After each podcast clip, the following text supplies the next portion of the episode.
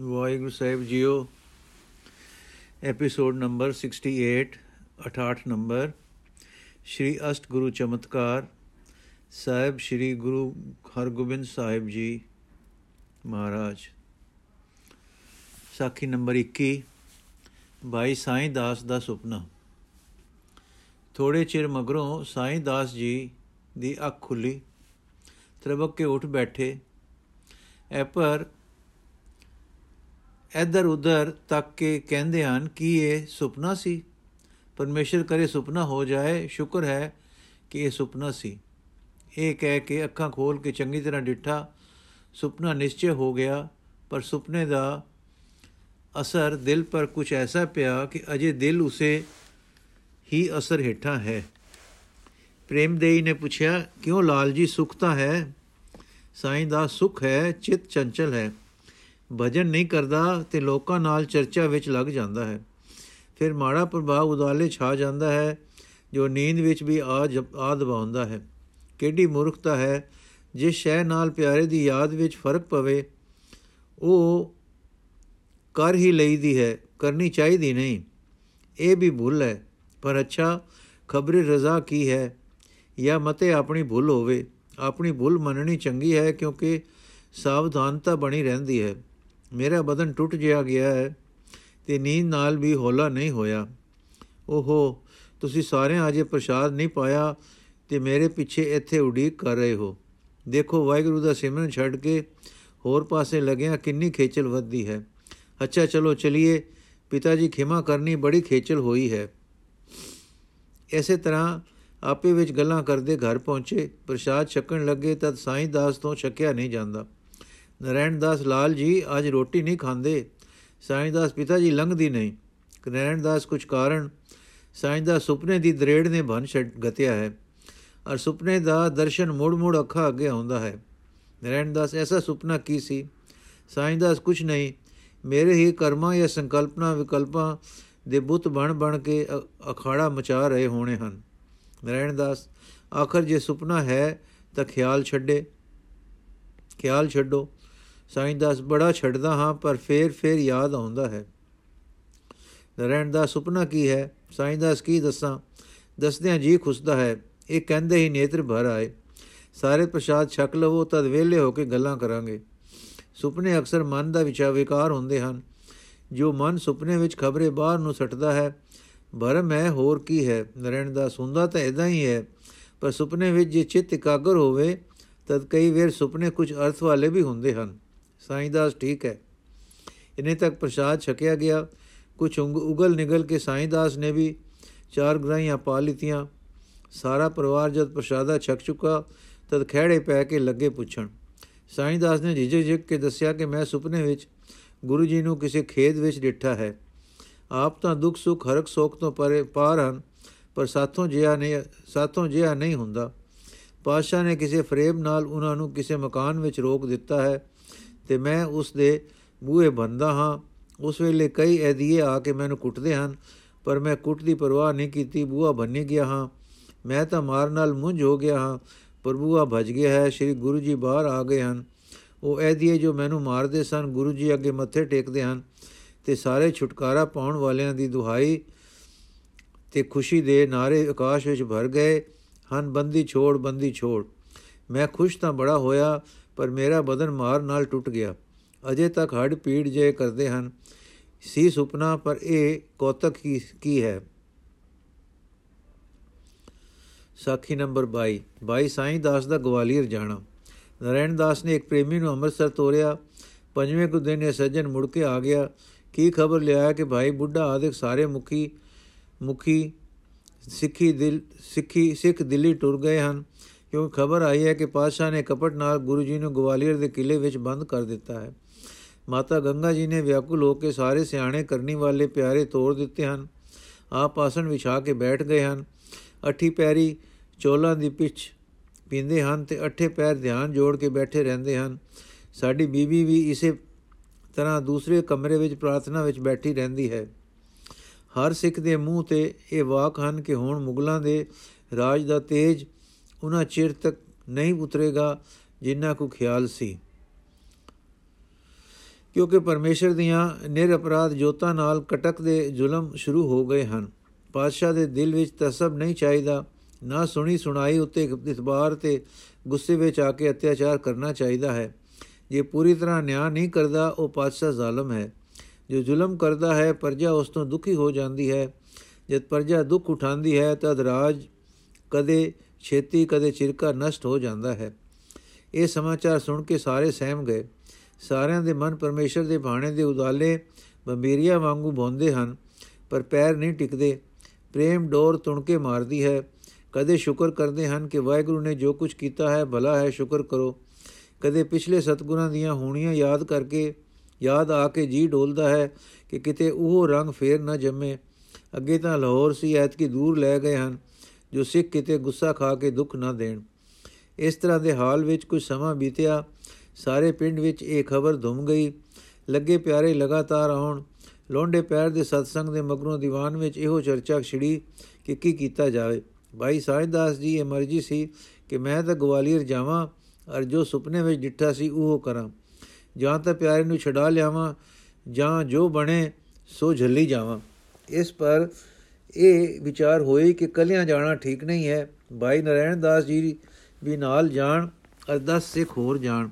ਸੋ 12 ਪ੍ਰੇਮੀ ਤਾਂ ਇੱਧਰ ਤਿਆਰ ਹੋਏ ਤੇ ਦਸਾਂ ਨੇ ਇਹ ਜਿੰਮਾ ਲਿਆ ਕਿ ਅਸੀਂ ਬੀਬੀ ਰਾਮੋ ਤੇ ਮਾਈ ਪ੍ਰੇਮ ਦੇਈ ਨੂੰ ਦਮੋਦਰੀ ਤੇ ਮਾਤਾ ਗੰਗਾ ਜੀ ਪਾਸ ਛੱਡ ਆਵਾਂਗੇ। ਕਿਉਂ? ਜੋ ਇਸ ਸੰਕਟ ਵਿੱਚ ਉਹਨਾਂ ਦੇ ਪਾਸ ਹੋਣਾ ਬਹੁਤ ਲੋੜੀਂਦਾ ਹੈ। ਭਾਵੇਂ ਗੁਰੂ ਕੇ ਘਰ ਕੋਈ ਕਮੀ ਨਹੀਂ ਹੈ, ਪਰ ਪ੍ਰੀਤਮਾ ਦੇ ਦੁੱਖ ਵੇਲੇ ਪਿਆਰਿਆਂ ਤੋਂ ਕਦ ਮੁਖ ਨਾਲ, ਕਦ ਸੁਖ ਨਾਲ ਘਰ ਬੈਠਾ ਜਾਂਦਾ ਹੈ। ਇਹ ਸਲਾਹ ਪੱਕੀ ਹੋ ਕੇ ਅਗਲੇ ਦਿਨ ਪਿੰਡ ਦੀ ਚਹਿਲ ਪਹਿਲ ਤੁਰ ਤੁਰ ਗਈ। ਸਤਸੰਗ ਦੇ ਮੁਕਟਮਣੀ ਤੇ ਗਵਾਲੀਅਰ ਨੂੰ ਤੁਰ ਗਏ ਤੇ ਮੋਤੀ, ਬੀਬੀ ਰਾਮੋ, ਬੀਬੀ ਦਮੋਦਰੀ ਪਾਸ ਪਿੱਛੇ ਜੋ ਪ੍ਰੇਮੀ ਰਹੇ, ਸਭ ਨੇ ਕੰਮ ਕਾਜ ਘਟਾ ਕੇ ਦੋ ਦੋ ਤਰੇ ਤਰੇ ਪਹਿਰ ਧਰਮਸ਼ਾਲ ਵਿੱਚ ਰਹਿਣਾ, ਅਰਦਾਸੇ ਕੀਰਤਨ ਕਰਨੇ ਤੇ ਪਾਠ ਕਰਨੇ। ਇੱਕ ਭੋਗ ਪਵੇ ਦੂਸਰਾ ਅੱਗੋਂ ਧਰ ਦਿੱਤਾ ਜਾਵੇ। ਸਾਖੀ ਨੰਬਰ 23 ਮਾਤਾ ਗੰਗਾ ਜੀ ਦਾ ਉਪਦੇਸ਼। ਜਦੋਂ ਰਾਮੋ ਤੇ ਪ੍ਰੇਮ ਦੇਈ ਮਾਤਾ ਗੰਗਾ ਜੀ ਤੇ ਦਮੋਦਰੀ ਪਾਸ ਪਹੁੰਚੀਆਂ, ਤਦ ਮੂੰਹੋਂ ਕੀ ਕਹਿੰਦੀਆਂ, ਮੱਥਾ ਟੇਕ ਕੇ ਹੱਥ ਜੋੜ ਕੇ ਬੈਠ ਗਈਆਂ ਤੇ ਨੇਤਰਾਂ ਵਿੱਚ ਹੰਝੂ ਆ ਗਏ, ਬਸ। ਇੰਨਾ ਸੀ ਦੁੱਖ ਵੰਡਣ ਦਾ ਵਖਿਆਨ, ਜੋ ਪ੍ਰੇਮ ਵਿਨਿਆ ਦੇ ਸਕੀਆਂ ਦੇ ਸਕੀਆਂ। ਮਾਤਾ ਗੰਗਾ ਵਾਸਤੇ ਇਹ ਕਾਫੀ ਸੀ ਸਮਝ ਲਈ ਕਿ ਗੁਰੂ ਕਵਲ ਤੋਂ ਨੁਛਾਵਰ ਹੋਣ ਵਾਲੇ ਹੋਰ ਭੋਰੇ ਆਏ ਹਨ। ਪਤਿਬ੍ਰਤ ਧਰਮ ਧੀਰਜ ਤੇ ਆਤਮ ਜੀਵਨ ਦੀ ਨਿਪੁੰਨ ਮਾਤਾ ਜੀ ਲਈ ਇਹ ਸਮਾਂ ਅਚਰਜ ਸੀ। ਆਪਣੇ ਪ੍ਰਾਣਾ ਤੋਂ ਪਿਆਰੇ ਪਤੀ ਜੀ ਦਾ ਅਜ਼ਰ ਸਾਕਾ ਜ਼ਰ ਚੁੱਕੀ ਹੈ। ਹੁਣ ਇਕਲੋਤਰੇ ਪੁੱਤਰ ਦਾ, ਦੇ ਸਿਰ ਤੇ ਕਸ਼ਟਣੀ ਆਈ ਹੈ। ਰਾਮੋ ਦਾ ਅਤ ਵਿਰਾਗ ਦੇਖ ਕੇ ਮਾਤਾ ਨੇ ਕਿਹਾ, ਬੀਬੀ ਜੀ, ਉਧਰੋਂ ਨਹੀਂ, ਪਰ ਅਡੋਲ ਚਿਤ ਹੋ ਕੇ ਵਾਹਿਗੁਰੂ ਦਾ ਸਿਮਰਨ ਕਰੋ। ਸਾਡੇ ਸਤਗੁਰਾਂ ਦਾ ਵਾਲ ਵਿੰਗਾ ਨਹੀਂ ਹੋ ਹੈ। ਮੈਂ ਸਾਰੇ ਸੰਸਾਰਕ ਪ੍ਰਬੰਧ ਵੀ ਕਰ ਦਿੱਤੇ ਹਨ, ਪਰ ਮੇਰਾ ਭਰੋਸਾ ਵਾਹਿਗੁਰੂ ਤੇ ਹੈ। ਸਾਡੇ ਸਤਗੁਰਾਂ ਦਾ ਵਾਲ ਵਿੰਗਾ ਨਹੀਂ ਹੋਵੇਗਾ। ਜੇ ਮੈਂ ਮੋਟੀ ਮਤ ਕਰਾਂ, ਤਾਂ ਮੇਰੇ ਜਿਹਾ ਦੁਖੀ ਸੰਸਾਰ ਵਿੱਚ ਇਸ ਵੇਲੇ ਕੋਈ ਨਹੀਂ ਹੈ। ਜਿਸ ਦਾ ਜਗਤ ਗੁਰੂ ਪਤੀ ਐਸੇ ਬਾਣੇ ਜਲ ਕੇ ਇਸ ਅਵਸਥਾ ਵਿੱਚ ਪਰਲੋਕ ਸਿਧਾਰੇ ਤੇ ਜਿਸ ਦਾ ਜਗਤ ਗੁਰੂ ਪੁੱਤਰ ਉਸੇ ਹਾਲ ਵਿੱਚ ਪਹੁੰਚ ਪਵੇ, ਜਿਸ ਵਿੱਚ ਪਤੀ ਜੀ ਪਹੁੰਚੇ ਸੀ। ਪਰ ਪਿਆਰਿਓ, ਮੇਰੀ ਟੇਕ ਸ੍ਰੀ ਗੁਰੂ ਨਾਨਕ ਦੇਵ ਜੀ ਪਰ ਹੈ। ਮੈਂ ਲਾਲ ਜੀ ਨੂੰ ਪੁੱਤਰ ਕਰਕੇ ਨਹੀਂ ਸਮਝਦੀ। ਗੁਰੂ ਹਰਗੋਬਿੰਦ ਜੀ ਉਸੇ ਗੱਦੀ ਦੇ ਮਾਲਕ ਗੁਰੂ ਹਨ, ਸੋ ਉਹ ਸਾਖਿਆਤ ਗੁਰੂ ਹਨ। ਪੁੱਤਰ ਹਨ, ਪਰ ਸਾਡਾ ਸਾਕਾਦਾਰੀ ਦਾ ਮਾਣ ਚੰਗਾ ਨਹੀਂ ਹੈ। ਸਾਡੇ ਵਿੱਚ ਗੁਰਿਆਈ ਦਾ ਸਿਦਕ ਚਾਹੀਏ। ਪੰਚਮ ਗੁਰੂ ਜੀ ਲਾਹੌਰ ਜਾਣ ਲੱਗੇ, ਆਗਿਆ ਕਰ ਗਏ ਸੀ ਕਿ ਇਹ ਸਰੀਰ ਮੁੜੇਗਾ ਨਹੀਂ। ਪਰ ਛੇਵੇਂ ਸਤਿਗੁਰੂ ਜੀ ਕਹਿ ਗਏ ਹਨ ਕਿ ਕੋਈ ਹੋਣਹਾਰ ਸੁਣ ਕੇ ਡੋਲਣਾ ਨਹੀਂ। ਅਸੀਂ ਰਾਜੀ ਵਾਪਸ ਆਵਾਂਗੇ। ਸੋ ਸਤਗੁਰਾਂ ਦੇ ਵਾਹ ਕਟਲ ਹਨ, ਉਹਨਾਂ ਦਾ ਵਾਲ ਵਿੰਗਾ ਨਹੀਂ ਹੈ।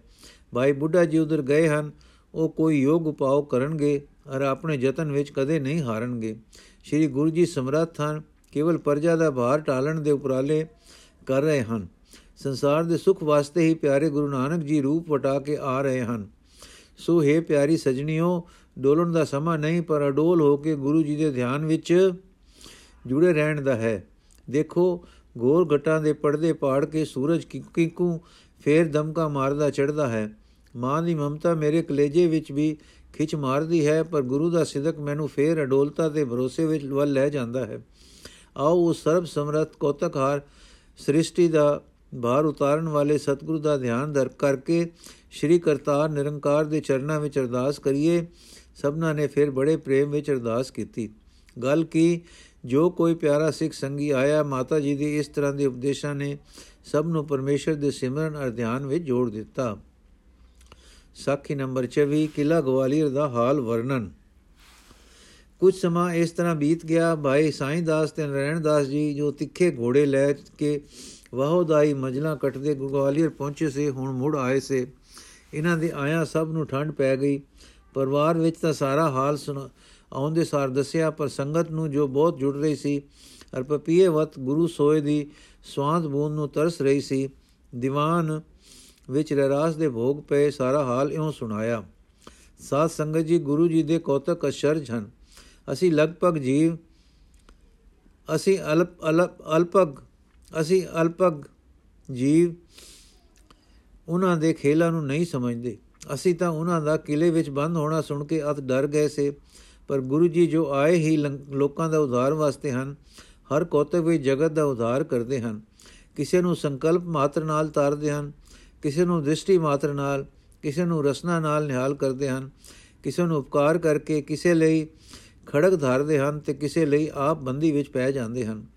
ਪਾਤਸ਼ਾਹ ਤਾਂ ਆਪਣੇ ਰਾਜ ਦੇ ਫਿਕਰ ਵਿੱਚ ਸੱਚ ਤੋਂ ਮੂੰਹ ਮੋੜ ਕੇ ਚਾਲਾਂ ਨਾਲ ਨਾਤਾ ਜੋੜਦੇ ਹਨ, ਪਰ ਸਾਈਂ ਲੋਕ ਆਪਣਾ ਕਾਰਜ ਸੱਚ ਦੇ ਪ੍ਰੇਮ ਨਾਲ ਸੱਚ ਦੇ ਪ੍ਰੇਮ ਨਾਲ ਕਰਦੇ ਹੀ ਤੁਰ ਜਾਂਦੇ ਹਨ, ਤੁਰੇ ਜਾਂਦੇ ਹਨ। ਗਵਾਲੀਅਰ ਦਾ ਕਿਲਾ ਇੱਕ ਤਰ੍ਹਾਂ ਦਾ ਰਾਜਸੀ ਬੰਦੀ ਘਰ ਬਣ ਗਿਆ ਹੈ। ਉੱਥੇ ਰਾਜੇ ਮਹਾਰਾਜੇ ਅਮੀਰ ਜ਼ਗੀਰਦਾਰ ਜੋ ਪਾਤਸ਼ਾਹੀ ਕਹਿਰ ਹੇਠ ਆਉਂਦੇ ਹਨ, ਬੰਦ ਕੀਤੇ ਜਾਂਦੇ ਹਨ। ਔਰ ਅਕਸਰ ਲੋਕ ਬੇਗੁਨਾਹ ਉੱਥੇ ਕੈਦ ਹਨ।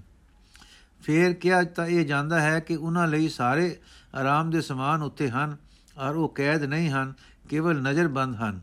ਪਰ ਅਸਲ ਗੱਲ ਇਹ ਹੈ ਕਿ ਉਹ ਧੋਖੇ ਨਾਲ ਮਾਰੇ ਪਏ ਹਨ। ਉਹਨਾਂ ਦੀ ਦਸ਼ਾ ਕੈਦੀਆਂ ਨਾਲੋਂ ਬੁਰੀ ਹੈ।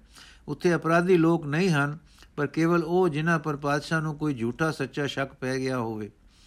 ਉਹ ਸ਼ੱਕ ਦੂਰ ਕਰਨ ਦੇ ਸਮੇਂ ਤੱਕ ਕੈਦ ਕੀਤੇ ਜਾਂਦੇ ਹਨ, ਪਰ ਫਿਰ ਕੋਈ ਨਹੀਂ ਪੁੱਛਦਾ ਕਿ ਕੀ ਹੋਇਆ ਤੇ ਕੀ ਬਣੇਗਾ। ਵਿਚਾਰੇ ਉੱਥੇ ਹੀ ਸੜ-ਸੜ ਮਰਦੇ ਹਨ। ਕਿਸੇ ਵਜ਼ੀਰ ਅਮੀਰ ਨੇ ਕਿਸੇ ਤੋਂ ਬਦਲਾ ਲੈਣਾ ਹੋਵੇ, ਤਦ ਪਾਤਸ਼ਾਹ ਨੂੰ ਕਿਸੇ ਫਰੇਬ ਵਿੱਚ ਲਿਆ ਕੇ ਵੈਰੀ ਨੂੰ ਗਵਾਲੀਅਰ ਭਿਜਵਾ ਦਿੱਤਾ। ਬਸ ਫਿਰ ਕਿਨੇ ਸੁਧ ਲੈਣੀ ਹੈ? ਉਥੋਂ ਦੇ ਦੁੱਖ ਕਹੇ ਨਹੀਂ ਜਾਂਦੇ। ਬੜੇ ਬੜੇ ਅਮੀਰਾਂ ਦੇ ਪੁੱਤਰ, ਮਾਵਾਂ ਦੇ ਇਕਲੋਤੇ ਲਾਲ, ਬਹਿਣਾ ਦੇ નિર્ਦੋਸ਼ ਵੀਰ ਤੇ ਇਸਤਰੀਆਂ ਦੇ ਪ੍ਰਾਣ ਪਿਆਰੇ ਪਤੀ ਵਰਿਆਂ ਤੋਂ ਵਿਛੜੇ ਪਏ ਵਿਲਪ ਰਹੇ ਹਨ।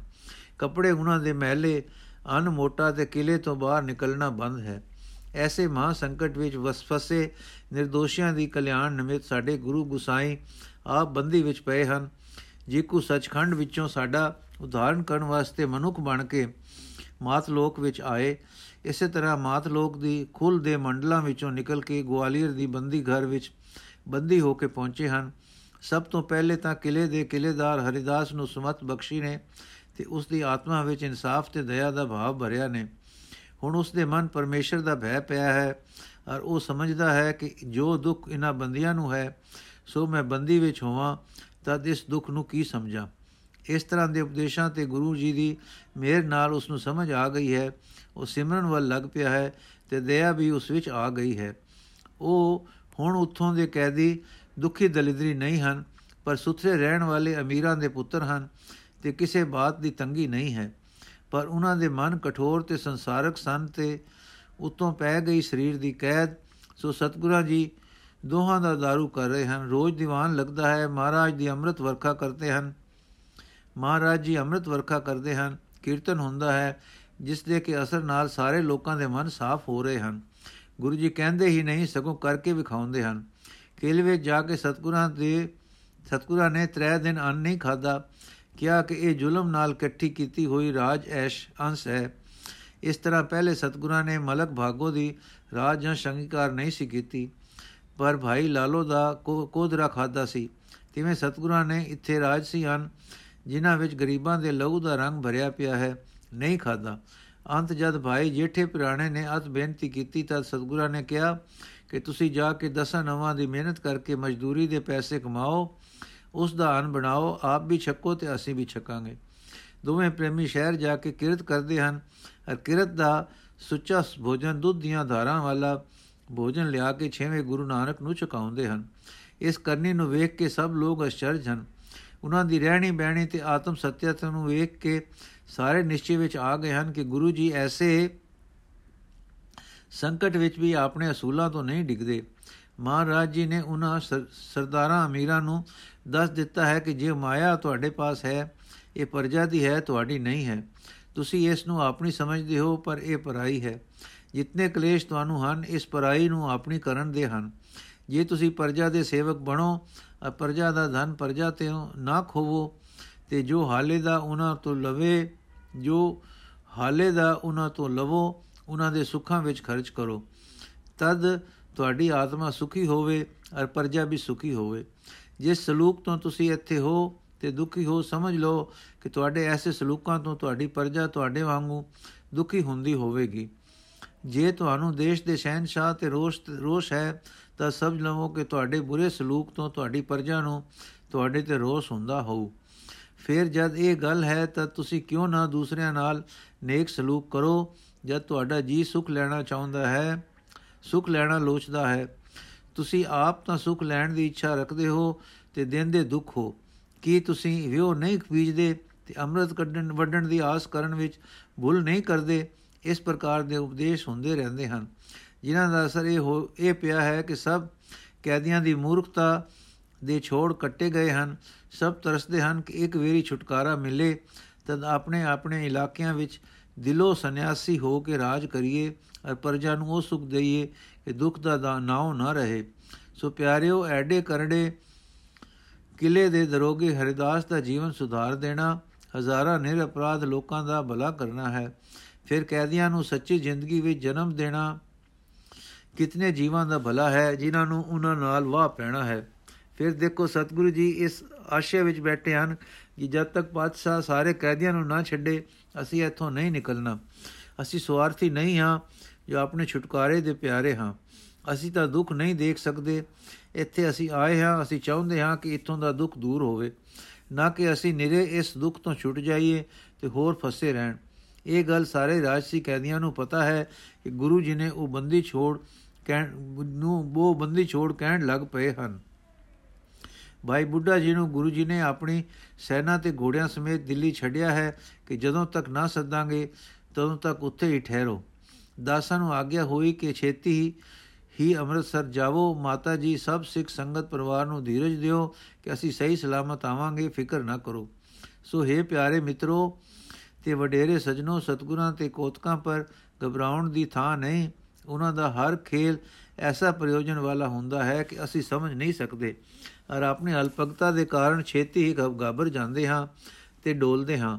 ਸ੍ਰੀ ਗੁਰੂ ਜੀ ਉਹਨਾਂ ਦੀਨ ਦੁਖੀਆਂ ਦੀ, ਜਿਨ੍ਹਾਂ ਦੀ ਸਾਰ ਲੈਣ ਵਾਲਾ ਕੋਈ ਨਹੀਂ ਸੀ, ਕਲਿਆਣ ਕਰਕੇ ਛੇਤੀ ਆ ਕੇ ਸਾਨੂੰ ਦਰਸ਼ਨ ਦੇਣਗੇ। ਵਾਹਿਗੁਰੂ ਜੀ ਕਾ ਖਾਲਸਾ, ਵਾਹਿਗੁਰੂ ਜੀ ਕੀ ਫਤਿਹ। ਅੱਜ ਦਾ ਐਪੀਸੋਡ ਸਮਾਪਤ ਹੋਇਆ ਜੀ। ਅਗਲਾ ਐਪੀਸੋਡ ਕੱਲ ਪੜਾਂਗੇ